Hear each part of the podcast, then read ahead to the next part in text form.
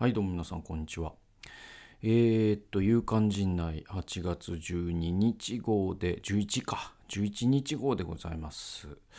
えー、まあ先週もここで撮らせてもらったんですけど、あの、今週もここでね、撮らせていただいておりまして、えー札幌に来ております。えー今週も、あのプレミアム放送アップしておりましてですね、神は何のために動物を作ったのか、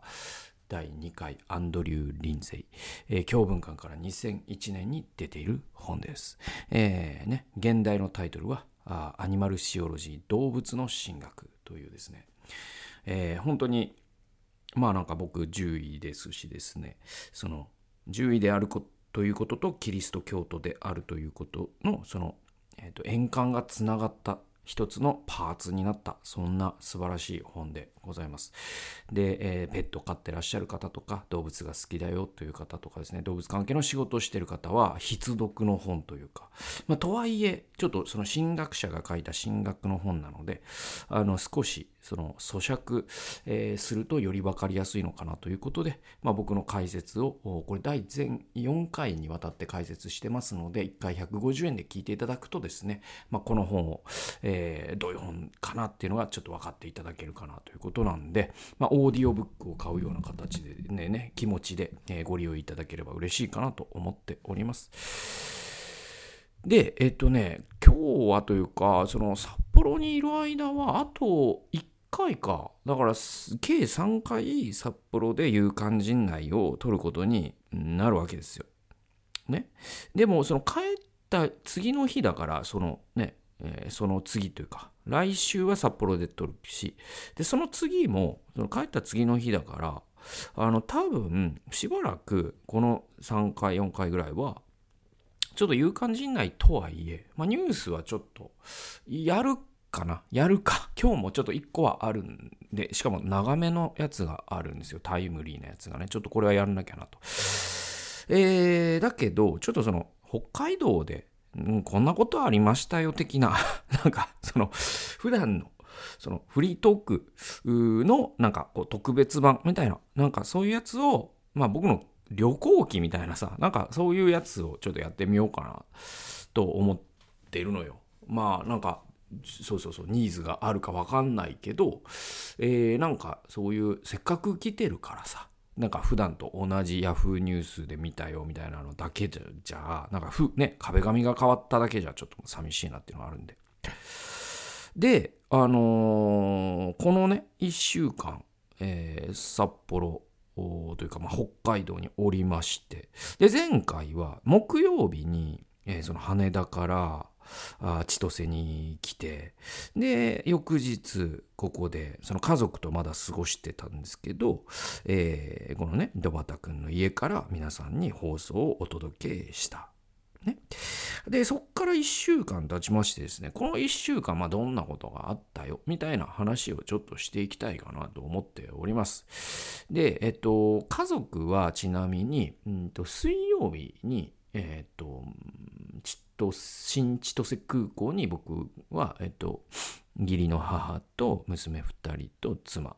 えーを新千歳空港でバイバイして、えーそして、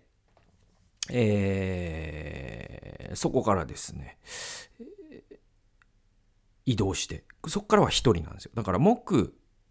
えー水、木、金と僕はもう一人になって、あとはもう一人で過ごさせてもらう。本当に妻のね、協力がなければできないようなことを、まあ、させてもらってる。まあ、たださ、その、ね、うつが再発しちゃったらもうその2ヶ月とかの妻の負担は半端ないから まあそれに比べればというまあそれも別にねなんかあのそれでさ妻へのなんていうかなあの感謝というか、えー妻への借りが減るわけでもないんですけどまあそんな形で妻の助けがあってこうやって一人でねあの休むではないんですよねもう脳を冷やさせてもらってるという感じですかねだから仕事は普通にしてますえーだけど脳を冷やすためにちょっと3週間北海道に来てるんでね。っていう感じなんですよ。で、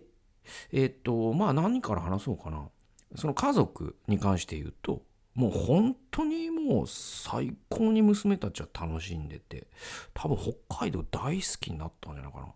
ではあのいあの上の子は1歳の時に1回え来てんですよ北海道ね。えー、1回来てんですけどお今回2回目ででもその時の記憶はほとんどないから事実上2人ともその3歳5歳の子供たちはあ最初の人生最初の北海道というかね。で本当に気に入ってまあ何が気に入ったってこの土畑が気に入りましたね2人ともね。本当に。あのねえっとうちのその娘特に上の子に顕著なんですがごめんなさいね。ちょっと角度えっと上の子に顕著なんですけどすっごいねガーリーなんですよ。もうすごいなんていうかな。フリフリのさスカートとか花柄のワンピースとかあのね本当にこうプリンセスとかが本当に好きで。だから本当もう典型的なもう女の子なんですよ。ブリブリっていうと言い過ぎなんですけどなんか本当そそのあすげえなもう典型的な女の子女の子したものが好きな女の子って感じなんですよね。でえっと、このそのドバッタッケがすごいもう長女のもう全てがその壺にぶっ刺さっとるわけ。そのこの、まあ、皆さん見て YouTube の方は見ていただけるこの壁紙のこの感じとかこうなんつうのかなそのそのフランスのその宮殿のそのねそのね貴族、まあ、あんと王女様。あのねそういうベルサイユのバラとか。なんかその類の世界観じゃ世界観なんですよ。そのなんかその調度品なんか、えー、机にしても椅子にしてもちょちょっとお花があしらってたりとか机とか椅子がこう白いとか、ね、ベッドが白いとか。でこうフリフリがいろんなところについてる。もうそれが多分もう長女にとったらもう夢の国でめちゃくちゃ楽しそうにメルちゃんごっこを2人でしてて。なんかでまた広いからね。その東京の我が家とは違い。だからもう本当になんか完全に大好きになったみたいですね。はい。そんなその札幌でのちょ、ね、長女たちとの、え日々を過ごし、えー、そしてねあとまあその札幌で言うと、まあ、いろいろあったんだけど、まあ、教会に、ね、行かせていただいたりとかもした。えっと、1日かな、えっと、だから、金曜日でよかったと思いますが、その日に、えー、そうだ。だから、金曜日はその家族で車貸していただいて、ちょっとその遊びに行ったんですよ。家族5人というか。で、土曜日は、えっと、ドバた夫妻がですね小樽にあ違う違う日曜日の午後か日曜日はその小樽に連れてってくれたりとか、まあ、そんな形の、えー、過ごし方をしましてですね、えー、そして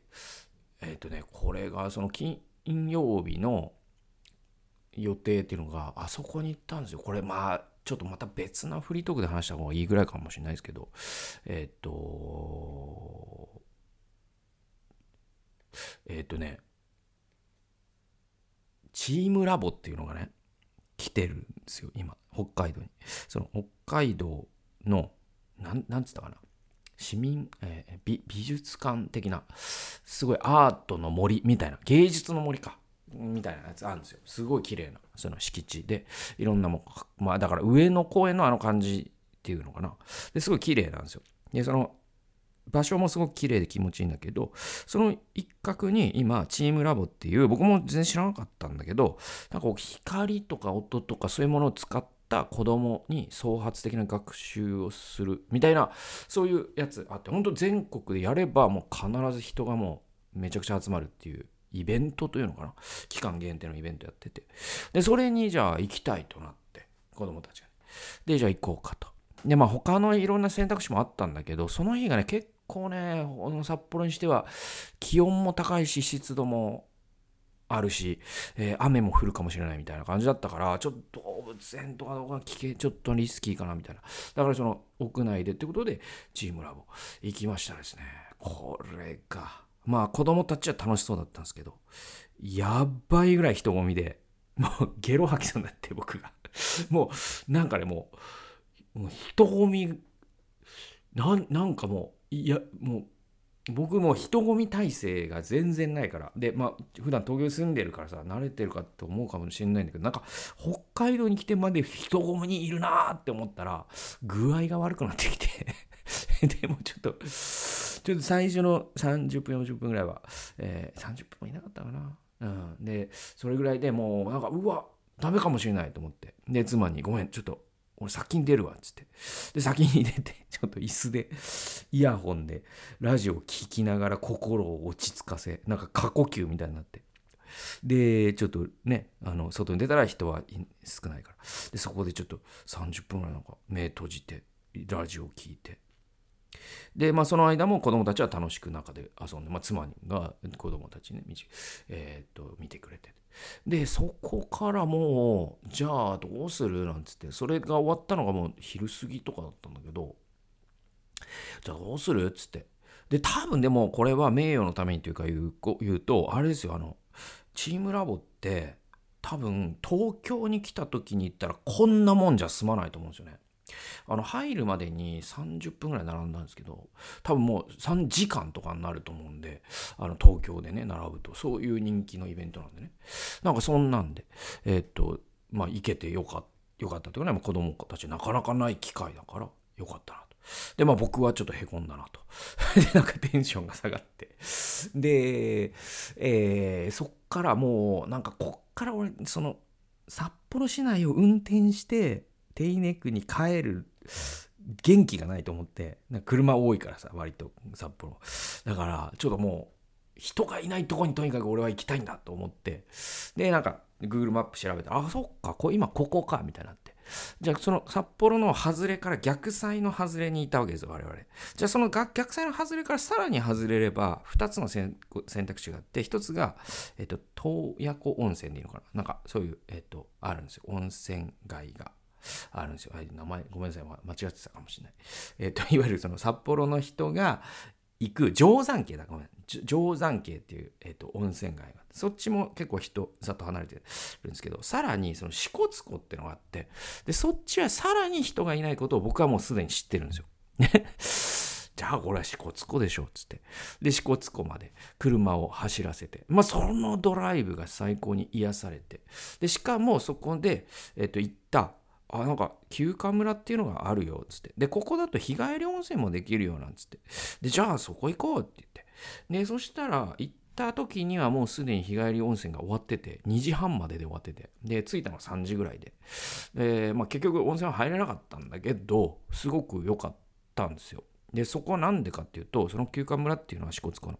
僕と妻がその10年11年前か。に結婚した年の結婚した翌月ぐらいにそのマリッジコースっていうそのクリスチャンの夫婦がその良い夫婦関係を保つためにっていう、えー、セミナーというかねその宿泊型のセミナーに、えー、グレースコミュニティという堂端君が所属している、えー、教会が、まあ、招いてくださって。でその飛行機代だけでいいですよ。宿泊費も。ね。あのね、向こうで持ってくださってっていう。のにそのなんていうかな牧師宣教師枠みたいなのでちょっと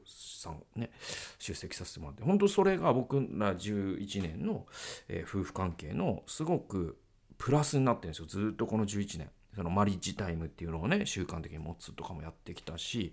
本当にその恩恵を受けたまさに思い出の場所がその支笏湖休暇村でで支笏湖休暇村が良かったのはその日暑くて蒸したんだけどその支笏湖周辺ってこう支笏湖ってでかいからさ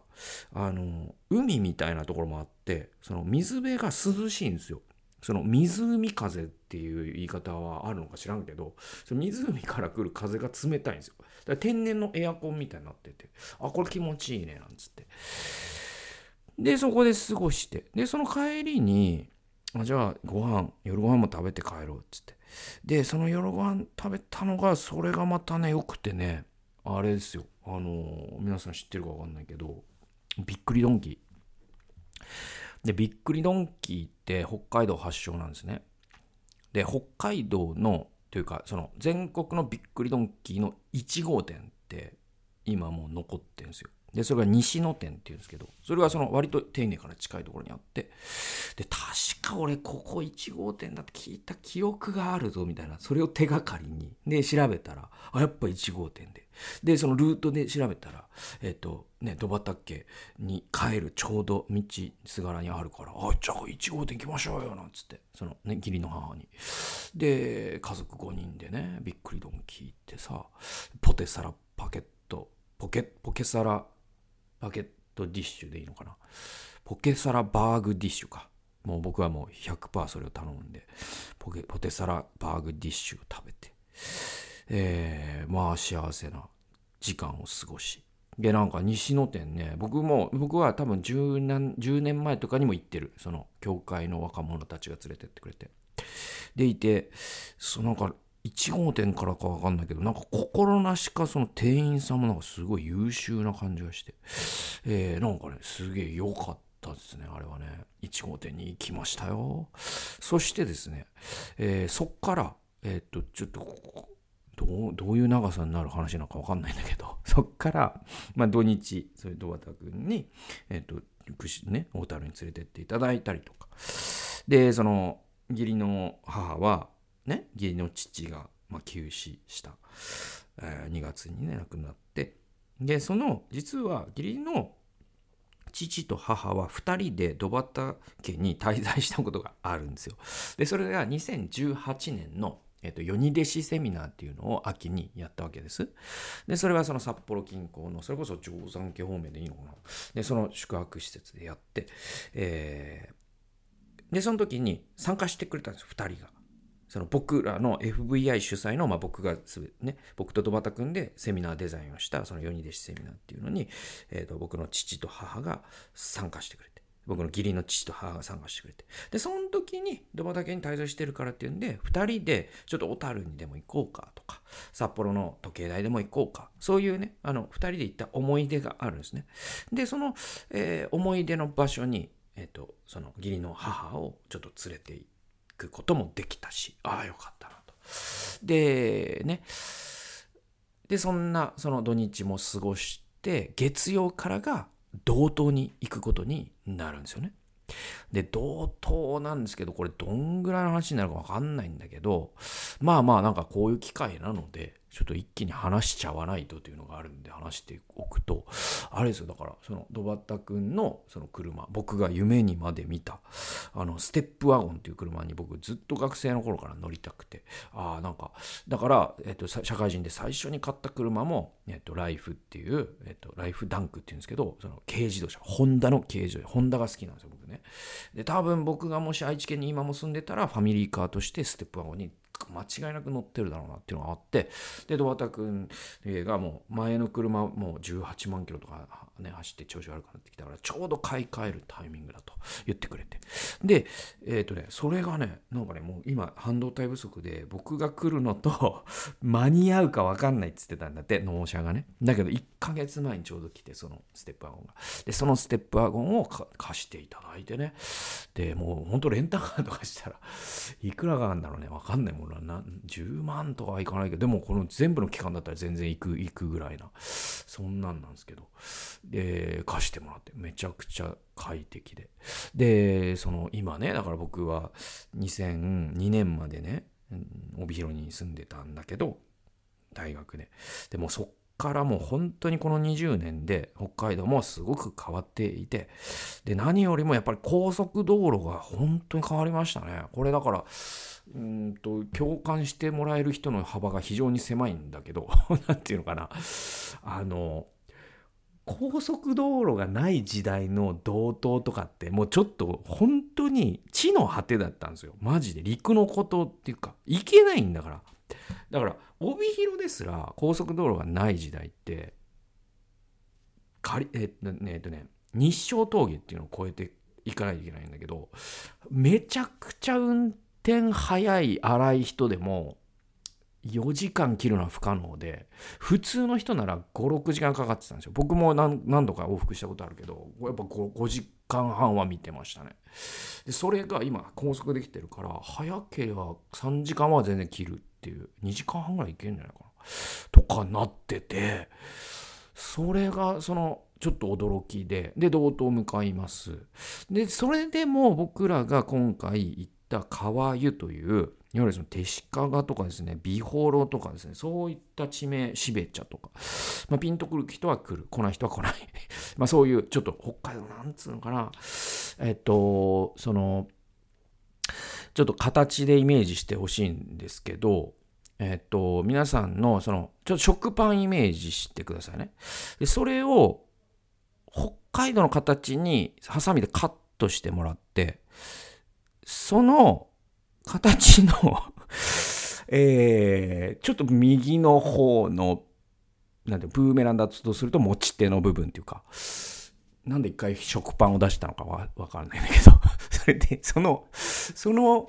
えっ、ー、と、部分、その部分にある、いわゆるか、網走まではいかないけど、ちょっと手前ぐらいな感じなんですよ。ね、でその場所まで行くのにはやっぱり札幌からその高速道路がね、どんどん伸びているとはいえまだ釧路までは到達してないというバランスなんですね。なんで、えーと、釧路の手前で降りてそっからさらに2時間半とかなんでやっぱね結果ね5時間半ぐらいトータルで運転したこといや違うもっとか。あごめんもっとだわ。もっと運転してるわ。な7時7時間ぐらい運転したか1日で。うん。で途中なんか朝出て本当夕方もう丸12時間ぐらいかかるわけ。その休憩とかしてるから。昼飯とか食ってるから、まあ、そんな感じの一日で。で、えっと、その途中帯広畜産大学に僕は、えっと、途中十勝インターで降りて十勝音更インターって言ったかな。あごめん違う十勝平原インター。ちょっと忘れたけど。インターで降りて。でそれがその帯広畜産大学から結構近いんですよ。でそこで降りて。で帯広畜産大学の生協ね。もう僕がもう毎日通っていた生協でご飯を食べ家族とね。でカフェテリアがあって。でそこでソフトクリームを食べ。まあなんかこうエモさがやばくて。あのめちゃくちゃ変わってんだけど僕がいた頃とは。それでもその当時あったベンチが今もあったりとか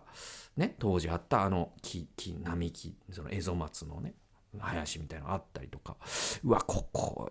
ここ歩いたなとかここで座ったなとか、えー、この生協でこういうもの買ったなとかもうなんかいやもう涙出るぐらいもうちょっとほんともうちょっとあと5時間ぐらい黄昏れていいですかぐらいななんかそんなしかもその子供たちと一緒に、えー、そこ歩いて2時間ぐらい。気づいたら2時間ぐらい経ってて。で、まあ、義理の母にもね僕の出身大学を見せることができでちょっとすげえよかったななんつって。でそっからさらに、えー、ねテクテクというかあの 高速乗って高速降りてそれで、えーと、釧路湿原を見ながらですね、えーと、単調鶴が見れるんですけど単調を見ながらですね単調も本当見れる見えるんですよ。車運転してたら。でどんどんどんどん奥地に入っていくんですけど。でそうするともう本当人里がもうマジで離れまくりで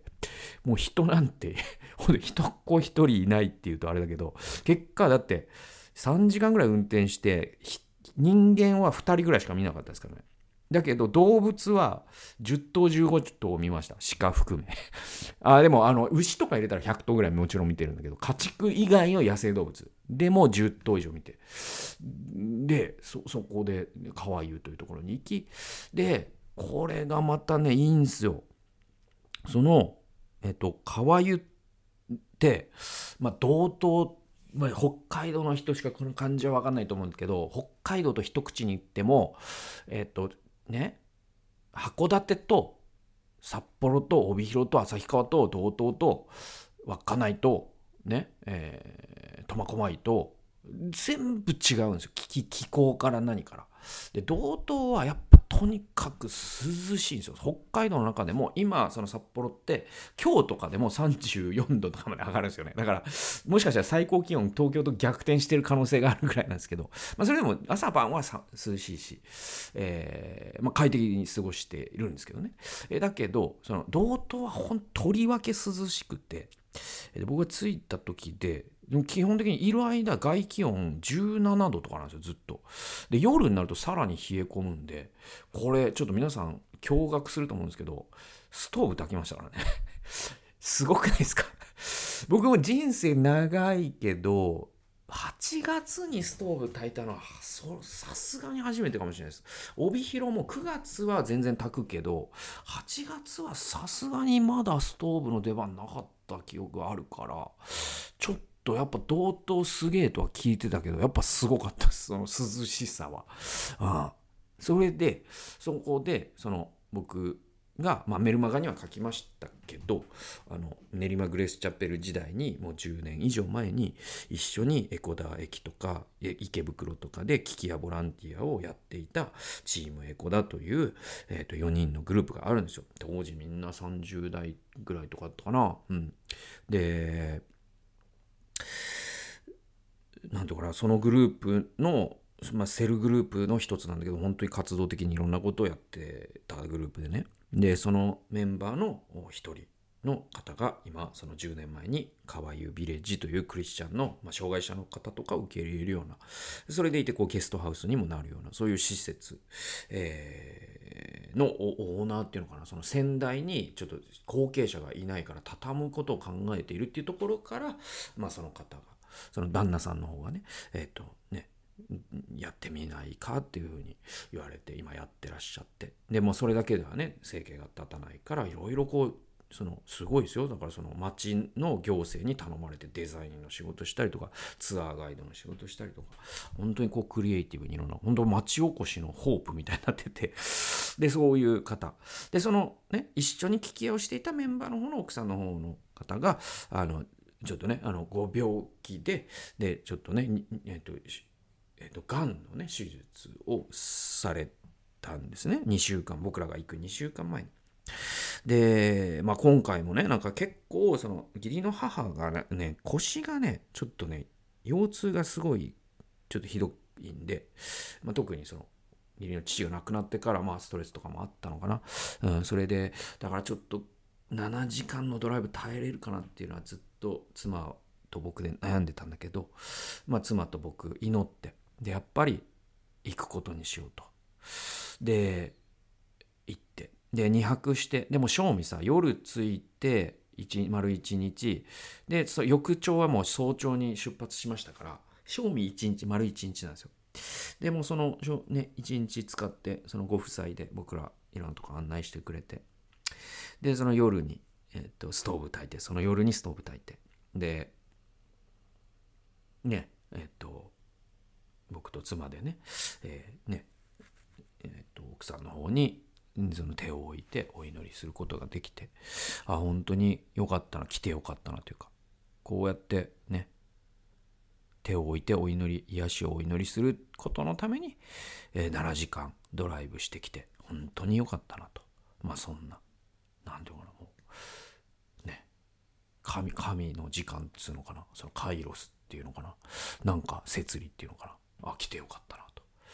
あ思いました。で本当に来なかったら後悔してただろうなという感じ、あでその翌朝道東から、えー、っと新千歳に向かい。で道東のその川湯から新千歳でどんぐらいかかったかな？6時に出て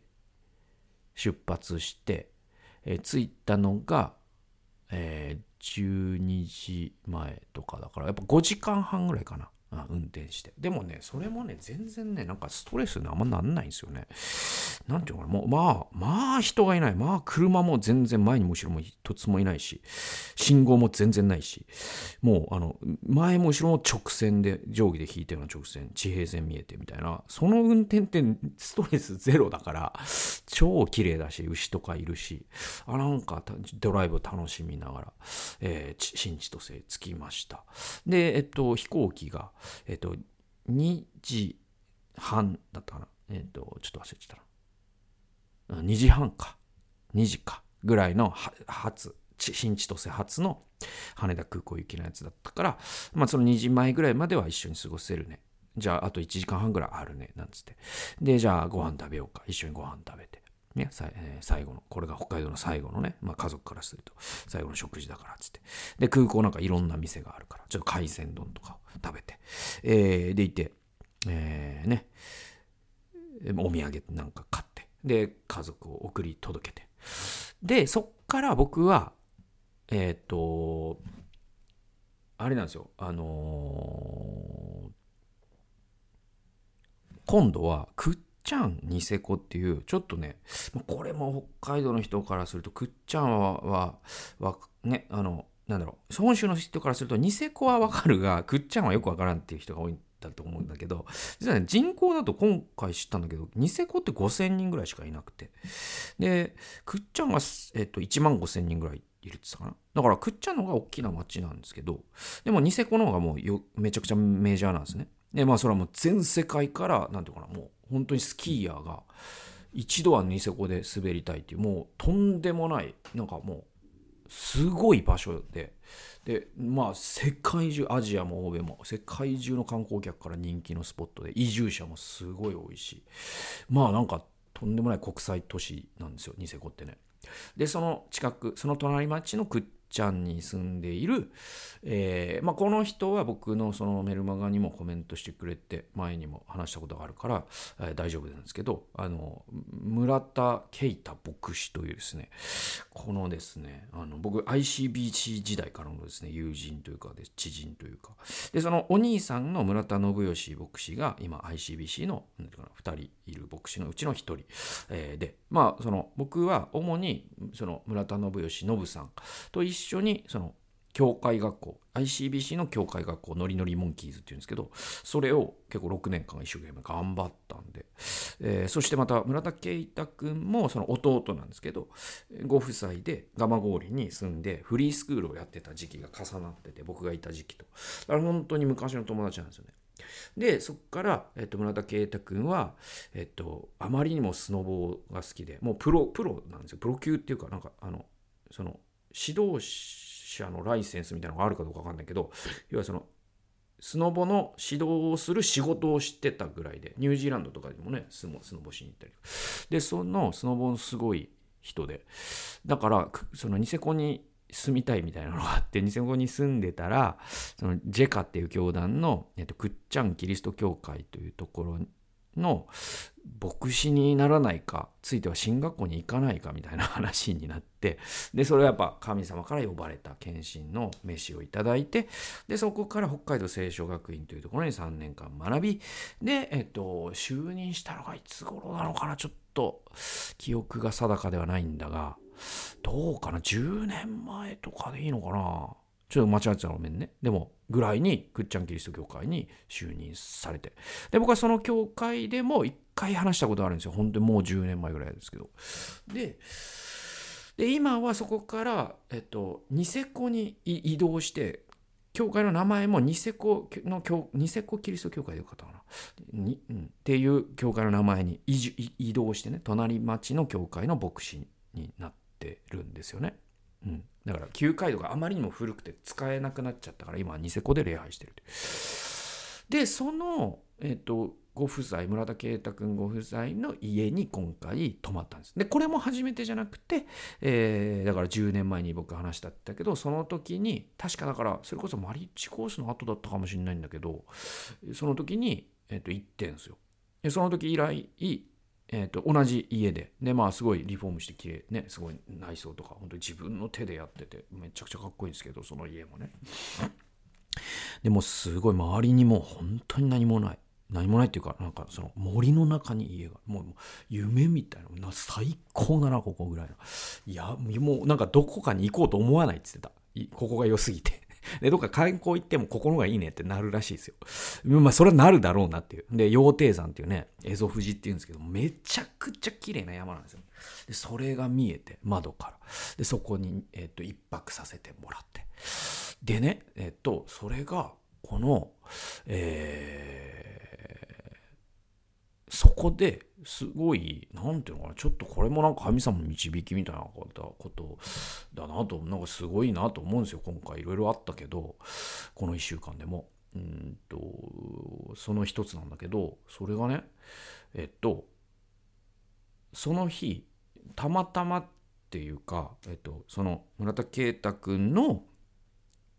えお2人の息子さんいらしてで僕が前会った時はもううちの子ぐらいの大きさだったんだけど 今で5歳とか。だけど今もうねそっから10年経って2人とも高校生になってて。その高校生の息子さん2人がちょっと海外に行ってるんですよ。でそれはその教会の方が、えー来ないかって言ってくるご好意でね行ってて。ちょうどその僕が着く日に出発したっていう。でだからご夫妻2人のところに泊めていただいたんですよ。で今回でもそのニセコに行ったのにもう一つ理由があってそれがさっきノリノリモンキーズって言ったじゃないですか僕。でそのノリノリモンキーズの僕はあのねノリノリマンっていうのをやってたんですよ。これまああの秘密だったんですけどもう時効だから。いうまあ秘密ばまあ、バレてない人なんていなかったけどだけど一応ファンタジーで一応ファンタジーでやってたからそのノリノリマンが登場する時なんでしゅんくんがいないの？みたいなのを子供たちがすげえ言ってくるんですけど「いやもうめちゃくちゃうんこしてた今」っつって言ってて 言い張ってて。うんこしてたに決まってるじゃないかよ。ノリノリマンとさっきすれ違った。何言ってんのなんつって。って言って子供に言ってたんですね。で、そのノリノリマン時代の、僕のノリノリマン時代の、その、ノリノリモンキーズのキッズのには、当然、村田信さんの3人の、ね、えっと、男の子、女の子、男の子、年子なんですよ。3人年子なんですよ、あそこ。で、その一番下の三男、まあ次男になるのか。だからね、3番目の男の子、えーが、今、ニセコにいるのね。うん。で、それは、まあ、いろんな長いストーリーなんですけど、短くすると、その息子さん、あの三男は、えっと、去年まで、えっと、高校卒業してから、えっと、名古屋の調理師専門学校に行ってたんです。料理が好きでね。で、えっと、今年就職だってなった時に、そのおじさんである村田啓太君のところの、そのニセコに何回か来てて、でそれ、この自然にすごいこう惚れ込んでおり、じゃあもうニセコに就職してよってことで、ニセコに就職してるんですよ、今。でニセコの、まあ、ちょっと高級ホテルのブッフェを作るという、その、ね、料理人の仕事をしており、で、えーまあ、そこのホテルの寮に今は入って社会人1年目でいるんですけど。でじゃあその彼にも会えるんじゃないかなと思って今回来たんですよ。結構こうそのね道東の帰り札幌の帰りに寄るのは結構なんだよ結構タフだったけど。だからそうそうそう。だけど寄ったのはそういうことで。でえっとで彼のなんとこれが僕が行った日つまりその一泊したんですけど一泊した2日目が彼がその仕事が朝で終わるからあいやないない日だったの。仕事ないからじゃあ昼飯食おうってなっててで圭太君の3人で食おうかっつって。たらその彼の誕生日だったんですよ。21歳の。その日が。すごくないですか？で3人で誕生日おめでとうなんつって。でご飯食べて。であのーその後なんか圭太君が僕筋トレにそのジム行くのはどうかとで僕にそのじそのフリーウェイトの筋トレを教えてもらいたかったのね圭太君は。でなんか圭太君って面白いんだけどなんかすげえ気を使うんですよ。いやでも俊君はやっぱ休んだ方がいいかな休んだ方がいい休んだ方がいいよね。でもあのジムとかもあるけどね。いやそれはもう俺がなんか教えてほしいとかそういうことじゃなくて俊君には休んでほしいんだけどジムとかあるよねっつって。だからそのねなんかこう謙虚と見せかけてなんか土下座しながら顔をを通してくるみたいな。なんかそういう。あこれ懐かしい。この感じ懐かしいと思いながら。だけど本当に僕も筋トレしたいしだからもう「いやいやそれめちゃくちゃいいアイデアっすね」つって「行きましょう行きましょう」もう僕本当体もななちょっと一発ここで筋トレ入れとくのは僕の体的にもいいんで。で何回も言うんだけど「いやでも瞬間ないで休んだ方がいいよな。でもななんかなそれは俺の教えてもらいたいっていうエゴなのかこれは」みたいなことずっと言ってて「いやもう行こう」っつって。で行って。でえっとねあの体育館シューズみたいなの貸してもらって。でそのくっちゃんの体育館のフリーウェイトゾーンあのジムのフリーウェイトゾーンでであのー彼村信さんの三男も「ちょっと一緒に行きたいっす」っつってなってで一緒に3人で筋トレしてですごい楽しくて。でその後も夜もじゃあ一緒に食おうかなんつって。でじゃああのねせっかくの誕生日だからっつってで奥さんの方がもうパパッとめちゃくちゃうまいケーキ作るすごいですよね めちゃくちゃうまいケーキをパパッと作れるってなかなかないからすげえなっつってで圭太君もえっ、ー、とね卵えっ、ー、とねえっ、ー、となんつうのといわゆるその天津飯の上に乗ってる感じのこうえっ、と卵炒めっつうのカニカマ、カニ玉か。カニ玉炒め的な。それうまくて。で、僕もまあなんか作ろうと思って、あの、チャーハン、焼き豚チャーハンを作って。で、で、その、誕生日をじゃあ3人で祝おうか、なんつって。で、祝って。で、ほんと昔のその ICBC の話とか、蒲郡の話とかして。で、なんか何を話したかったかっていうと、その、なんかその、え、すっごいことだよな、これっていうか。だから、僕ノリノリマンやっててで彼は僕は2008年にはもうインドとかに行くようになってねガマ氷を後にしてしまったから。でなんかその公式見解としてはそのノリノリノリモンキーズの中ではノリノリマンは長旅に出てるってことになってたんですけどだからまだ長旅中なんですよ。だから彼これ15年ぐらい経つ15年ぐらい長旅してて。多分自分探しの旅で自分が見つかんなくなっちゃったと思うんですけどノリノリマンね。ででで彼とそのノリノリマンとか覚えてる？っつったら「いやもちろん覚えてますよ」ノリノリマンはめちゃくちゃ覚えてますね」っつって「でしゅんくんノリノリマンでしたよね」っつって「いやあれうんこしてた」とかさすがにもう言えず。21歳の彼に向かってね。でなんかね、それがすげえ良くて。で、なんか、すごいね、あの、この、だから、ノブさんってね、すごいなと思うのよ。あの、そう。あの、圭太君はこの放送毎日聞いてるって聞いたけど、ノブさんは聞いてるかは知らんけど、でもノブさんを知る人は多くこの放送聞いてると思うんで言うんですけど、ノブさんほんとすごくて、なんかね、何がすごいって、何もすごくないんですけど、いや、すごいんですけど、あのね、なんだろう、子供たちがとにかくすごいなと思うんですよ。3人の子供たちが本当に神様を愛しているっていうのがもう、それが全てじゃないですか、僕らのそのなんか人生、全てっていうと言い過ぎだけど、でもそれで人の信仰ってわかる気がするのね。なんていうのかな、その親の信仰を見て、あ、この信仰を自分も、ね、そうやっていきたいと思わせたら勝ちっていうかさ逆に言えばどれだけさその外ですごい働きをしてても家族があこの親父の信仰俺はいいわと思われたらだってそれが一番字が出るんだからそれが何ていうのかなその試金石っていうかリトマス紙っていうかそういう意味でなんかノブさんってもうすごいんだよね3人ともが本当にまっすぐに神様を愛してる大人になっててさいや立派だなと思って。いや本当にすごいな。でじゃあだからその三男の彼とドライブしながらねニゼコ運転しながらなんかこうなんでそんなにそのまっすぐに神様を愛してる？なんかど何が一番大きかったの？なんつって。でそしたらなんかねやっぱ思春期いろいろあったんだけどなんかそのひょんなことから ICBC に来た韓国の女性の宣教師って言ったかな。その方と毎週聖書の話をするオンライン LINE 通話とかでね。なんかそういうのやってもらった時期があってそれは結構大きかったですねとか。あとそのニセコに来たのも本当自分にとってはやっぱりこう親親のカバーの元の信仰じゃなくて自分の信仰を今得てますねなんて。あしっかりしてんなっつって。でなんかあのノリノリマンとかもどうなの？多少は影響あったの？なんていうなんか恩着せがましいことをちょっとほざいたりとかしながら。いやでも彼はいい人だから「いやノリノリマンもやっぱもう良かったですよ」つって言って言ってはくれたけど。なんかそんななんかすげえ良かったんだよなあの時間が。うん、でその時間を過ごしで夜7時半ぐらいに僕はもう行かなきゃいけない。で新千歳空港に、えー、東京に出張していた土端君をピックアップして。でそこから、えー、夜、えー、ここに帰ってきて一晩明けた今これを撮っているという。まあそんなちょっと1週間でした。で